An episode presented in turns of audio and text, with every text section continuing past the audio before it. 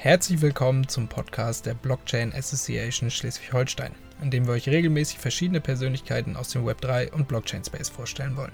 Mein Name ist Hannes Detlefsen, ich werde das Ganze moderieren und ich bedanke mich fürs Zuhören. Viel Spaß!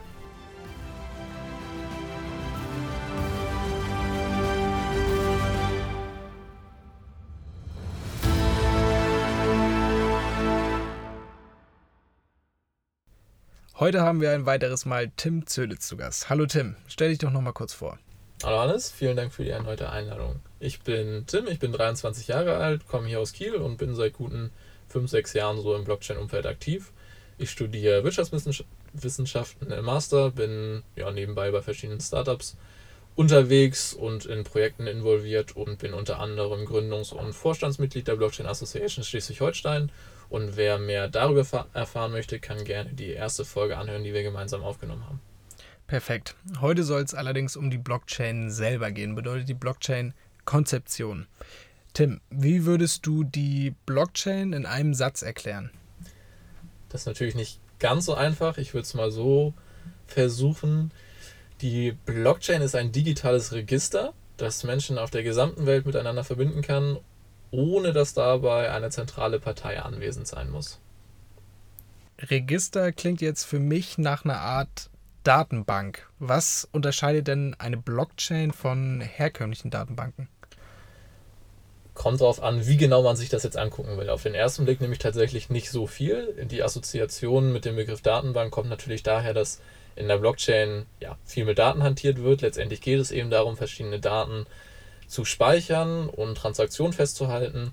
Das heißt, diese umgangssprachliche Verwendung des Begriffes Datenbank trifft da natürlich schon zu. In der Informatik ist das Ganze natürlich ein bisschen genauer definiert und ja, nur reines Handeln von Daten zählt dann natürlich nicht direkt als Datenbank. Aber auf dieser umgangssprachlichen Ebene ist das eben dadurch ähm, ja, entstanden, dass man in der Blockchain Daten sichert und der Unterschied liegt darin aber, dass die Blockchain ja ganz anders organisiert ist. Also eine ganz klassische Datenbank funktioniert ja nach dem ja, Standard-Client-Server-Prinzip. Das heißt, einfach gesagt, die ist zentral organisiert. Es gibt häufig ein Unternehmen oder irgendeine Institution innerhalb des Netzwerkes, was vor allem für die Verwaltung der Datenbank verantwortlich ist. Und genau das ist natürlich bei einer Blockchain durch die Dezentralität komplett anders. Das heißt, in dem Kontext ist die Lese- und Schreibberechtigung anders organisiert in diesem Kontext ist auch die Transparenz ähm, ja, hervorzuheben. Das ist ja auch eher untypisch und normale Datenbanken sind ja nicht vollständig transparent, wie es in der Datenbank ähm, im Fall von Blockchain eben der Fall ist. Aber natürlich sollte man an dem Punkt noch den kleinen Einschub machen. Es gibt natürlich nicht die eine Blockchain. Ich spreche jetzt hier von so dieser klassischen öffentlichen Blockchain, wie man sie vielleicht von Bitcoin oder Ethereum her kennt. Da gibt es ja aber ganz verschiedene Möglichkeiten, die auszugestalten und dementsprechend ist dieser Übergang zu einer klassischen, herkömmlichen Datenbanksystem auch in gewisser Weise fließend. Aber zweiter Punkt oder dritter Punkt wäre dann natürlich noch die Anordnung in Blöcken generell. Das ist in der klassischen Datenbank natürlich auch nicht der Fall. Und vor allem eben auch diese Verkettung von den Blöcken ist jetzt nichts, was man in den klassischen Datenbanksystemen so unbedingt häufig verwendet. Wenn es um die Verkettung der Blöcke geht, dann wird oftmals von einer Art Hash gesprochen. Was können wir uns unter einem Hash bzw. unter einer Hash-Funktion vorstellen? Ja, Hash-Funktionen treten in der Blockchain an ganz verschiedenen Stellen auf. Du hast es jetzt eben schon gesagt, die ja, vielleicht wichtigste Form ist vor allem eben beim Verbinden von den ähm, Blöcken untereinander, aber beispielsweise auch, wenn es darum geht, die Verwaltung von den öffentlichen und privaten Schlüsseln zu organisieren. Das beruht eben auch ganz maßgeblich auf diesem Prinzip der Hash-Funktion. Der Hash letztendlich ist ja, irgendein Ausdruck, der in der Regel auch nicht ganz so schön aussieht. Das ist ein nicht sinnvoll angeordneter Haufen von Buchstaben oder Zahlen, der letztendlich einfach nur das Ergebnis von einer Hash-Funktion ist. Das heißt, eine Hash-Funktion funktioniert wie jede andere mathematische Funktion auch. Das heißt, ich habe irgendeinen Input, ähm, habe eine Funktion, die irgendwas mit dem Input macht. Das heißt, ich schmeiße irgendwas in diese Funktion rein und da kommt ein Output raus. Und dieser Output ist eben im Fall von einer Hash-Funktion eben ein Hash. Das Ganze ist ja in dem Fall besonders in Anführungsstrichen, weil dieser da rauskommt, eben super, super ähm, ja, besonders ist. Das heißt, wenn ich diesen Input nur ein ganz, ganz bisschen ändere, ändert sich dieser Hash, der hinten rauskommt, eben super stark. Das heißt, ich füge zum Beispiel auf einen 30 Seiten Text nur ein Leerzeichen ein und der Output sieht komplett anders aus. Und deswegen spricht man in dem Kontext auch davon, dass es eine Art digitaler Fingerabdruck zu einem bestimmten Input ist, der dieser Hash eben ist. Perfekt, vielen Dank für die Erläuterung. Wenn wir schon bei dem digitalen Fingerabdruck sind, magst du noch einmal ganz kurz den Unterschied Private und Public Key erläutern? Gerne. Also Private und Public Key ist ähm, ja, ganz grundlegend, ähm, baut das auf dem asymmetrischen Verschlüsselungsverfahren aus. Das heißt, ähm, man hat zwei Schlüssel, einen privaten, einen öffentlichen, Private und Public Key. Und das wird dafür verwendet, um ja, die Identität auf der Blockchain möglich zu machen. Das heißt, ich habe einen öffentlichen Schlüssel, mit dem ich mich ja, ähm, ja, identifizieren kann. Das heißt, wie vielleicht im normalen Bankensystem habe ich eine IBAN, an der mir ja, verschiedene Leute Geld schicken können. So habe ich eine öffentliche Adresse. Ähm, die ist nicht genau der öffentliche Schlüssel, aber vereinfacht gesagt können wir uns das jetzt als dasselbe vorstellen. Das heißt, an diese öffentliche Adresse können mir Leute Dinge ranschicken, aber natürlich soll nicht jeder darauf zugreifen können. Das heißt, ich brauche noch so etwas ähnliches wie ein Passwort, einen Zugangsschlüssel und das ist eben dieser private Schlüssel. Und diese Verbindung zwischen diesen beiden Schlüsseln beruht eben auf einer Hash-Funktion. Alles klar, perfekt. Das hat es auf jeden Fall getroffen. Ähm, damit kommen wir auch zur nächsten Komponente der Blockchain. Ähm, wenn man über Blockchains spricht, ist ja oftmals Bitcoin im Vordergrund. Bitcoin steht gerne in der Kritik aufgrund der oder aufgrund des großen Energieaufwands. Wie, wie kommt dieser Energieaufwand zustande und ist es ein Grundmerkmal einer Blockchain, dass sie energieintensiv arbeitet? Vielleicht die letzte Frage zuerst. Zum Glück nicht. Ähm, und für die Begründung dafür müsste man sich halt einmal kurz angucken, wie dieses Konsensverfahren oder dieser Konsensmechanismus generell funktioniert. Ein Konsensverfahren wird in der Blockchain-Welt dafür benötigt, um ja verschiedene Verwaltungsaufgaben wahrzunehmen, die in normalen zentralen Systemen eben von der zentralen Partei übernommen werden. Da geht es beispielsweise darum, ähm, ja, die Entscheidung zu treffen, welche neuen Daten in die Blockchain aufgenommen werden können, das heißt, wie neue Blöcke in die Blockchain kommen, aber auch um ganz andere Verwaltungsaufgaben. Wie gesagt, normalerweise würde man das ja, in die Hände dieser zentralen Partei legen. Und da ist es häufig auch ganz gut aufgehoben. Allerdings ist in diesem dezentralen System ja eben genau diese Partei nicht mehr da. Das heißt, man muss Wege finden, dezentral innerhalb der Community Beschlüsse zu fassen, einen Konsens zu finden, deswegen die Begrifflichkeit, wie man zum Beispiel mit neuen Daten umgeht. Und um das zu machen, gibt es eben ganz verschiedene Verfahren. Da kommt zum Beispiel das Verfahren Proof of Work oder Proof of Stake zum Einsatz. Manche kennen das auch unter dem Begriff Mining im Fall von Bitcoin. Und das sind einfach verschiedene Verfahren, wie man dezentral als Community einen Konsens darüber finden kann, wie jetzt beispielsweise neue Daten dazukommen, ob man die Blockchain forkt oder ähnliches. Und diese Umweltproblematik kommt jetzt zum Glück nur von einem dieser Konsensverfahren ganz maßgeblich, nämlich von Proof of Work. Da sieht es nämlich so aus, dass das Konsensverfahren ganz maßgeblich darauf beruht, dass Rechenleistung eingebracht werden muss in diesen Prozess. Und dadurch, dass ein ökonomischer Anreiz dafür besteht, an diesem Verfahren teilzunehmen, der wird nämlich entlohnt, dieser Einsatz, hat sich das Ganze in den letzten Jahren ganz schön hochgeschaukelt und der Energieverbrauch von Bitcoin beispielsweise ist extrem in die Höhe geschossen und leider auch immer noch sehr, sehr hoch. Aber zum Glück ist das eben nur bei diesem einen Konsensverfahren so. Und beispielsweise bei Proof of Stake ist der Energieverbrauch viel, viel geringer und in keiner Form vergleichbar. Das Ganze bleibt natürlich ein digitales System und ist dementsprechend immer in irgendeiner Form energieintensiv. Ich meine, das reine Betreiben von Servern beispielsweise für das Hinterlassen eines Likes auf Instagram oder das Schauen von einer Serie auf Netflix verbraucht ja auch unglaublich hohe Rechenleistung. Das heißt, diese klassische, ja, zum Betreiben immer digitalen Infrastruktur notwendige Energie braucht man natürlich weiterhin bei Blockchain.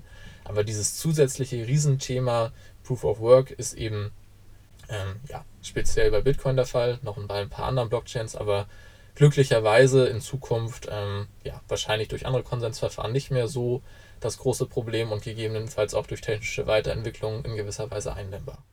Perfekt. damit hätten wir die Energieproblematik auf jeden Fall ein für alle Mal geklärt. Jetzt würde ich gerne nochmal etwas aufgreifen, was du vorhin nochmal erwähnt hattest. Und zwar du sagtest, es gibt Public Blockchains. Bedeutet, es gibt auch die, das Gegenstück, die Private Blockchains. Was ist der Unterschied zwischen Public und Private Blockchains? Der besteht, wie der Name schon so ein bisschen sagt, vor allem auf dem ja, Zugriffsrechten für die Blockchains. Ähm, vor allem im Unternehmenskontext ist es eben relevant, manchmal die Blockchain in gewisser Weise so zu modifizieren, dass eben nicht jeder alles sehen kann oder nicht jeder daran teilnehmen kann. Wenn man jetzt überlegt, dass zum Beispiel ein Konsortium an verschiedenen Unternehmen eine Lieferkettenanwendungen gemeinsam bauen will, möchte man ja eigentlich nur, dass diese Parteien darin aktiv sind und nicht beispielsweise Hannes oder ich, die damit gar nichts zu tun haben, aber trotzdem jetzt irgendwie in den Systemen unterwegs sind. Das möchte man natürlich verhindern. Das heißt, man hat eben diese Möglichkeit, ähm, ja, diesen Öffentlichkeitszugriff einzuschränken. Und dann würde man in diesem Fall von Private Blockchain sprechen. Man muss dazu sagen, dass es sich lohnt, dann im Detail zu schauen, wie das genau ausgestaltet ist. Man spricht auch von den Lese- und Schreibeberechtigungen, denn häufig ist dann der Unterschied zu einem ja, ganz klassischen System gar nicht mehr ganz so groß und dann sollte man sich schon regelmäßig hinterfragen, ob das dann noch ein klassischer Blockchain-Use-Case ist oder ob man da mit einem ja, normalen System nicht besser beraten ist. Da natürlich der Blockchain-Einsatz auch mit gewissen Nachteilen einherkommt, auf die wir ja später noch zu sprechen kommt. Aber eben, ja, der Unterschied liegt vor allem daran, Public Blockchain kann jeder daran teilnehmen, da ist häufig in der Regel jeder gleichberechtigt, wie man zum Beispiel bei Bitcoin kennt. Jeder kann prinzipiell alles machen, bei einer Private Blockchain eben nicht. Alles klar, perfekt. Damit sehen wir schon wieder, es gibt nicht die eine Blockchain und Blockchain ist sehr vielfältig. Ähm, jetzt gibt es auch Blockchains, die verschiedene Möglichkeiten haben, darauf Anwendungen zu implementieren. Wie funktioniert das? Stichwort Smart Contracts. Genau, Smart Contracts sind die Möglichkeit, ganz einfach gesagt, Softwarecode innerhalb von einem Blockchain-System ausführbar zu machen. Ähm, vielleicht zuerst kurz zu der Begrifflichkeit. Smart Contract, also schlauer Vertrag. Ähm, das ist auf der einen Seite sinnvoll, weil man den Vertrag noch ganz gut erläutern kann. Vertrag kommt so ein bisschen daher, weil dieser Softwarecode, den man dahinter legen kann, wenn man es jetzt ganz vereinfacht überlegt, im simpelsten Fall eine Wenn-Dann-Beziehung ist und im einfachsten Fall deswegen dem Vertrag sehr nahe kommen kann. Das Smart ist allerdings schon dagegen nicht so logisch zu übersetzen, weil die Verträge überhaupt nicht schlau sind. Das heißt, dieser Begriff ist tatsächlich eigentlich unzutreffend. Wurde auch schon mal gefragt, ob das was mit künstlicher Intelligenz zu tun hat. Das hat es aber definitiv nicht. Ganz hart gesagt sind die Verträge sogar eher relativ dumm, weil sie einfach nur stupide die Dinge ausführen, die innerhalb von diesem Softwarecode geschrieben werden.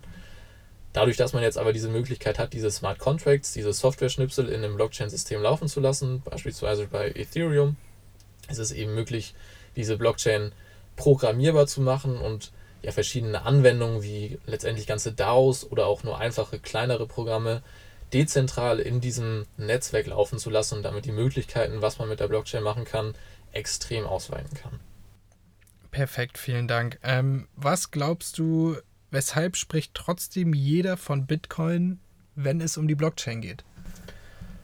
Ja, das ist natürlich nicht ganz so einfach zu sagen. Ich glaube natürlich einerseits, weil das häufig das Thema ist, was in den Medien am präsentesten ist und Bitcoin jetzt ja innerhalb der Kryptowährung insgesamt ja schon noch prägend ist. Für die Leute, die jetzt schon so ein bisschen tiefer drin stecken und vor allem auch in diesem DeFi-Space unterwegs sind, mag das vielleicht nicht so wirken, aber für alle, die jetzt sich neu dem Thema widmen, ist Bitcoin der Einstiegspunkt, das ist faktisch so. Und wie gesagt, in den Medien wird das in meinen Augen ja auch häufig am ehesten aufgegriffen und ich selber verwende es auch häufig als Beispiel, wenn man jetzt darüber spricht. Ähm, ich schicke Hannes drei Bitcoins als Beispiel, um die Blockchain zu erklären. Ist das für viele einfach deutlich griffiger, als wenn ich darüber spreche, wie ich auf Ethereum innerhalb der äh, EVM Smart Contracts ausführe oder was auch immer. Da ist Bitcoin halt in dem Sinne auch einfach leicht verständlich und dementsprechend häufig geeignet als Einstieg und dementsprechend ja, kennt eben auch fast jeder Bitcoin und kann es auch ganz gut nachvollziehen. Und natürlich steckt da auch noch dieser gewisse ja, Hype-Faktor drin durch diese enorme Wertentwicklung, die zwar ja auch viele andere Kryptowährungen hingelegt haben, aber das ist bei vielen ja immer noch sehr präsent. Aber ähm, zum Glück ist der Trend ja im Moment schon so leicht erkennbar, dass eben auch viele Blockchain-Anwendungen fernab von Bitcoin und zum Glück auch fernab von generell Kryptowährungen sich langsam durchsetzen. Natürlich immer noch super, super im Hintergrund stehen zu beispielsweise DeFi oder NFTs. Aber so langsam tut sich eben auch was in anderen Bereichen wo wir hoffentlich in Zukunft eben auch ein bisschen mehr ja, prägendere Use Cases finden würden als jetzt nur NFTs oder DeFi. Perfekt. Jetzt haben wir Private-Public Blockchains beleuchtet, wir haben Smart Contracts beleuchtet. Jetzt frage ich mich aber persönlich, welche Daten können auf einer Blockchain gespeichert werden?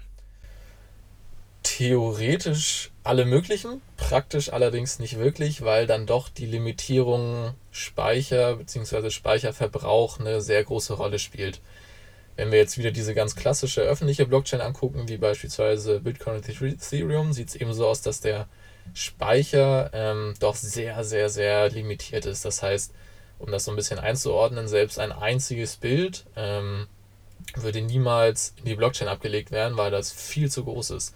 Das heißt, praktisch schreibt man in die Blockchain eigentlich nur Text, wenn man so will, also reine Textdateien und würde, wenn man jetzt beispielsweise aber trotzdem ein Bild ähm, aufnehmen würde, dieses Bild in einem ja, sekundären System speichern. Da spricht man häufig vom Interplanetary File System, IPFS. Da würde man dann einen ja, Verweis rausbekommen und nur diesen Verweis, der zum Beispiel ein URL-Link ist, ähm, in die Bitcoin-Blockchain, Ethereum-Blockchain legen, aber dieses Bild selber eben auf jeden Fall nicht. Wenn man allerdings eine Blockchain jetzt komplett neu aufsetzt, könnte man es rein theoretisch eben auch so gestalten, dass da alles Mögliche reingelegt werden kann. Dadurch, dass es aber eben auch verteilt ist, muss man eben schauen, dass dann diese sehr hohe Speichermenge eben auch von jedem innerhalb des Systems mitgetragen werden muss. Das ist ja der Grundgedanke des verteilten Systems, dass alle eben die gleiche Datenbasis haben. Dementsprechend sollte man schon ein gewisses Auge darauf haben, dass vor allem diese Speichermenge in gewisser Weise eingegrenzt werden kann. Perfekt. Das erläutert das auf jeden Fall sehr gut. Ähm, bei den ganzen positiven Dingen, die du jetzt hervorgehoben hast, was sind die Nachteile einer Blockchain? Was könnte ein Kritiker über die Blockchain Negatives sagen? Das kommt natürlich jetzt wieder ganz auf die Blockchain an, die wir uns angucken. Wir bleiben jetzt wieder bei der öffentlichen Blockchain und da ist es natürlich ganz, ganz klar Effizienz.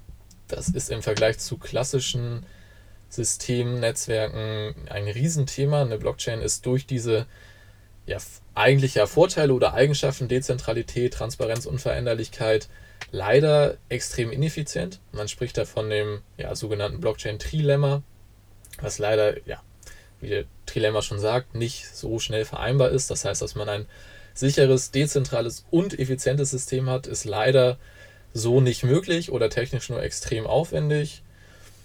Das ist auf jeden Fall ein Punkt, der da super relevant ist, durch technische Weiterentwicklung allerdings langsam besser wird, beispielsweise durch Umstellung von Konsensverfahren, Lightning-Netzwerke, Layer-2-Technologien und so weiter. Aber das ist auf jeden Fall ein Thema, wo die Blockchain häufig hinten ansteht und das auch zu Recht. Transparenz kann natürlich auch ein Nachteil sein, aber hier möchte ich immer gerne darauf verweisen, dass es eben auf den Use Case drauf ankommt wer die Blockchain eben in einem Use Case einsetzt, wo sie eben nicht zu gebrauchen ist, da kann man das dann eben nicht als Nachteil der Blockchain auslegen, weil dann einfach ja die falsche Technologie verwendet wurde. Aber natürlich kann das auch ein Nachteil sein, wenn ich Daten von mir in die Bitcoin-Blockchain schreibe, die da eigentlich nicht rein sollten, dann kann die halt eben leider auch selber jeder sehen. Es knüpft aber auch an die zwei anderen Punkte an, die natürlich wichtig sind. Ähm, die Unveränderlichkeit der Daten, die ist natürlich einerseits vom Vorteil und ermöglicht viele besondere neue Sachen, kann natürlich aber auch super, super negativ sein. Wie gesagt, wenn ich zum Beispiel eine falsche Transaktion tätige, kriege ich die dann nicht mehr raus und kriege sie auch nicht mehr zurückgeändert. Das ist eben ein Grundprinzip. Und damit einhergeht natürlich auch die sehr hohe Eigenverantwortung, zum Beispiel im Hinblick auf die Private Keys. Das ist aus User-Sicht natürlich einerseits wünschenswert, kann aber auch andererseits eine Katastrophe sein.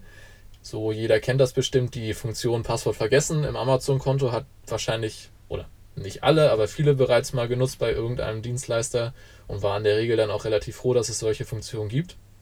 In einem dezentralen System kann es sowas per se nicht geben, weil es eben diese sehr, sehr hohe Eigenverantwortung bedarf, um dieses dezentrale System zu betreiben, weil man sich ja eben gerade nicht auf diese zentrale Partei verlassen möchte.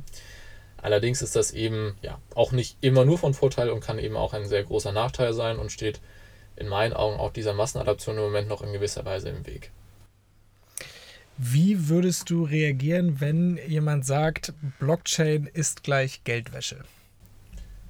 Da würde ich dann nochmal nachfragen müssen, wie das gemeint ist, weil der Vorwurf in Anführungsstrichen oder diese Aussage wahrscheinlich ja daher beruht, dass oder darauf beruht, dass viele Kryptowährungen zur Geldwäsche verwendet werden.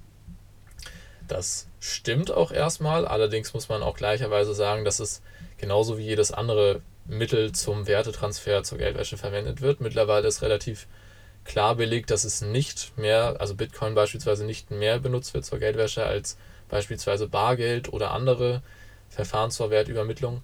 Aber natürlich ähm, wird es auch da gemacht und versucht.